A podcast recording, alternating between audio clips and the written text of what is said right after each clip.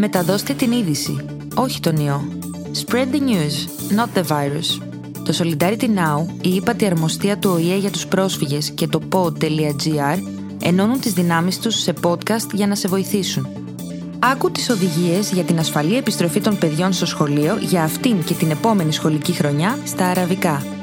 انشر الخبر وليس الفيروس منظمة التضامن الآن Solidarity Now والمفوضية السامية للأمم المتحدة لشؤون اللاجئين وموقع pod.gr.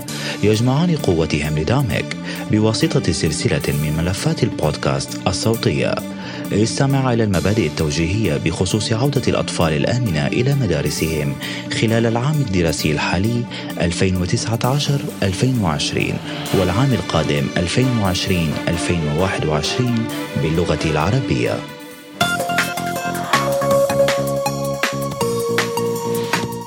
انشر الخبر وليس الفيروس. نحن فريق واحد في معركة خفض انتقال كوفيد 19 نبقى على علم. نتخذ الاحتياطات اللازمة ونبقى آمنين لنحمي من حولنا.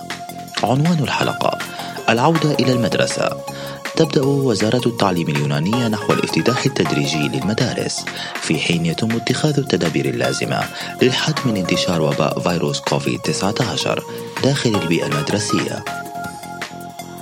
إعادة فتح المدارس. اعتبارا من الحادي عشر من أيار تم افتتاح الصف الثالث من الثانوي واعتبارا من الثامن عشر من أيار تم افتتاح الصفوف الأخرى من التعليم الثانوي والتعليم المتوسط. كما ستعاد فتح صفوف التعليم الابتدائي اعتبارا من واحد عزيران كل هذا مرهون بالمعطيات الخاصة بوباء فيروس كورونا. في كل فصل دراسي تحتم ضمان مسافة متر ونصف بين التلاميذ والمعلمين. وأن الحد الأقصى لعدد الطلاب الفصل الدراسي هو 15 طالب. أما في حال تخطي العدد المسموح به ستعمل المجموعات بالتناوب. هناك إمكانية لمواصلة تلقي التعليم عبر الإنترنت لطلاب المدارس الثانوية المعرضين لخطر الإصابة بكوفيد-19 بسبب مشاكل صحية ويسمح بالتعليم عبر الإنترنت والتعليم عن بعد فقط وفقا لتوجيهات وزارة التربية والتعليم.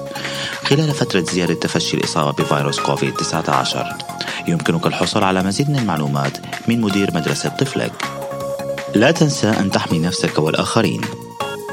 السعال والعطس في مرفقك أو منديل ورميها في سلة المهملات على الفور. أبعد يديك عن وجهك. اغسل يديك بانتظام لمدة 20 ثانية. باستخدام الصابون والماء خاصة قبل تناول الطعام وبعد الذهاب إلى الحمام. إذا لم يكن لديك صابون وماء اطلب من شخص أكبر منك أن يساعدك في استخدام منظف يدوي خاص. لا تتبادل الأشياء مثل الأدوات المدرسية وقلم الرصاص واللمحات والهاتف المحمول والأوراق النقدية والعملات المعدنية وما إلى ذلك مع زملائك. حافظ على مسافة متر ونصف بينك وبين الجميع داخل المدرسة وخارجها. إذا شعرت بالمرض أخبر والديك أو معلمك على الفور ويجب عليك البقاء بالمنزل حتى تشعر بتحسن تام. نهاية العام الدراسي 2019-2020 ينتهي العام الدراسي 2019-2020 للدوامين النهاري والمسائي للتعليم المتوسط والتعليم الثانوي الأساسي العام والمهني. يوم الجمعة الثاني عشر من حزيران عام 2020 العام الدراسي المقبل 2020-2021 يبدأ كل عام دراسي في اليونان في منتصف شهر أيلول تقريبا وينتهي في منتصف شهر حزيران. بخلاف السنة الدراسية المقبلة 2020-2021 التي قد تبدأ في وقت سابق أي في 1 أيلول. الالتحاق بالمدارس روضة الأطفال والمدرسة الابتدائية إلزامية في اليونان والأطفال المتوقع تسجيلهم هم الأطفال المولودين في سنة 2015 وسنة 2016 في رياض الأطفال. الأطفال المولودين في سنة 2014 في الصف الأول من المرحلة الابتدائية. الأطفال الذين ولدوا بين سنة 2009 و 2013 سيلتحقون بالمدارس اليونانية لأول مرة في المدرسة الابتدائية. الأطفال الذين التحقوا بالمدرسة في السنوات السابقة لا يحتاجون إلى إعادة التسجيل. يمكن تسجيل الأطفال طالبي اللجوء واللاجئين طوال العام الدراسي ولكن ينصح بالتسجيل المبكر لأنه سيضمن إنشاء صفوف استقبال. كان التسجيل الأول من الخامس عشر إلى ثلاثين أيار وقد يستمر حتى نهاية حزيران في حال بقاء المدارس مفتوحة بحسب الوضع الراهن لفيروس كورونا من جهة وتوجيهات وزارة التربية والتعليم من جهة أخرى. سيبدأ التسجيل مرة أخرى في 1 أيلول وسيستمر على مدار العام. كن مستعدا لتسجيل أطفالك في الوقت المحدد حتى يتمكنوا من الالتحاق بالمدرسة منذ بداية العام الدراسي. من يستطيع مساعدتك على تسجيل أطفالك في المدرسة؟ إذا كنت مقيما في سكن حضري تدعمه منظمة غير حكومية فاطلب المساعدة من أخصائي اجتماعي. سوف يتصلون بأقرب روضة أطفال أو مدرسة أو منسق تعليم اللاجئين الذي سيساعدك على تسجيل أطفالك. إذا كنت مقيما في مخيم فاتصل بمنسق تعليم اللاجئين التابع لوزارة التعليم في المخيم للحصول على المساعدة إذا كنت مقيما في سكن خاص فاطلب الدعم من المنظمات غير الحكومية المحلية أو اتصل بمديرية التعليم الابتدائي أو المركز المجتمعي الذي يعمل في منطقتك هل للأطفال مقعد مضمون؟ جميع الأطفال لهم مكان مضمون في المدرسة الابتدائية وجميع الأطفال المولودين في العام 2015 لهم مكان مضمون في روضة الأطفال. ولكن لا يضمن لجميع الأطفال الذين ولدوا في العام 2016 مكانا في روضة الأطفال حيث يعتمد على البلدية المقيمين فيها في اليونان. بسبب نقص الأماكن هذا يؤثر أيضا على العائلات اليونانية. الساعات الإلزامية لروضة الأطفال هي من الساعة الثامنة صباحا إلى الساعة الواحدة ظهرا. يمكن للأطفال أيضا الاستفادة من برامج روضة الأطفال التي تعمل لساعات طويلة. يمكنك أن تطلب معلومات مفصلة أثناء عملية التسجيل. الساعات الإلزامية للمدرسة الابتدائية هي من الساعة الثامنة صباحا إلى الساعة الواحدة والربع ظهرا. يمكن للأطفال الاستفادة من البرامج الابتدائية بساعات ممددة.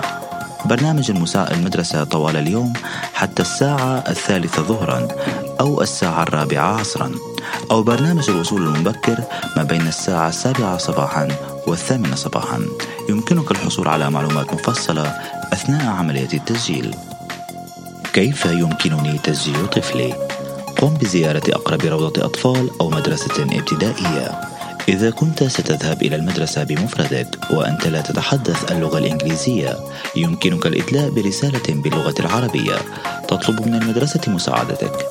هذه الرسالة متاحة ويمكنك تحميلها عبر موقع المساعدة الخاص بالمفوضية السامية للأمم المتحدة لشؤون اللاجئين على الموقع help.unhcr.org/greece بمجرد دخولك إلى الموقع اختر الحياة في اليونان ثم انقر الوصول إلى التعليم.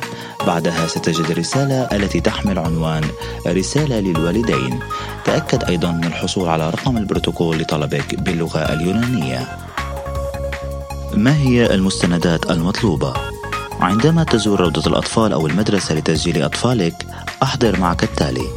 التسجيل المسبق لطالب اللجوء الخاص بطفلك أو بطاقة التسجيل الكاملة أو تصريح الإقامة. ستقوم المدرسة بعمل نسخة على هذه الأوراق. أي مستند متاح كإثبات على العنوان مثل عقد الإيجار أو شهادة من المنظمة غير الحكومية التي تستضيفك أو فاتورة كهرباء باسمك وما إلى ذلك. إثبات اللقاحات. إذا لم يتم تلقيح أطفالك يرجى أن تطلب من ممثل طبي أو أخصائي اجتماعي من منظمة غير حكومية مساعدة طفلك في الحصول على اللقاحات. أثناء التسجيل سيتم إعطاؤك نموذج الشهادة الصحية ليملأها الطبيب. حتى إذا كانت الوثائق غير كاملة يجب على المدير قبول طلبه ويمكنك استكمال المستندات الناقصة لاحقا. يمكن تسجيل الأطفال في روضة الأطفال إلكترونيا هذا العام على موقع proteography.service.gov.gr إذا اخترت هذا الخيار فأنت بحاجة إلى كلمة مرور تاكسيس نت. الرقم الضريبي ورقم هاتف المحمول ووثيقة تثبت عنوانك المنزلي. حتى إذا كنت تستخدم التسجيل الإلكتروني فستحتاج إلى زيارة المدرسة شخصيا وتقديم نفس المستندات المذكورة مسبقا بطاقات طالب اللجوء أو تصريح الإقامة وإثبات العنوان وإثبات اللقاحات. ترقبوا المزيد من التحديثات حول الإعلانات الحكومية بخصوص فيروس كوفيد-19 لن ندع الخوف يكسب.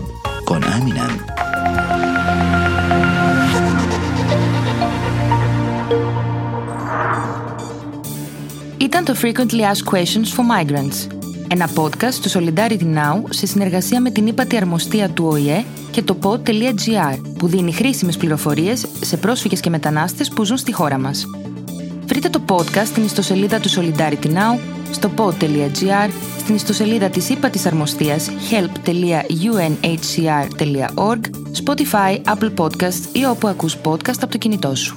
كانت الأسئلة المتكررة للمهاجرين ملف بودكاست أعدته سوليدارتي ناو بالتعاون مع المفوضية السامية للأمم المتحدة وموقع بعض جي آر يعطي معلومات مفيدة للاجئين والمهاجرين المقيمين في اليونان تجد ملف البودكاست على موقع سوليدارتي ناو أو pod.gr أو على موقع المفوضية السامية للأمم المتحدة help.unhcr.org كما يمكن أن تجده على Spotify أو Apple Podcasts أو على أي موقع كنت تستمع فيه إلى ملفات البودكاست من هاتفك المحمول.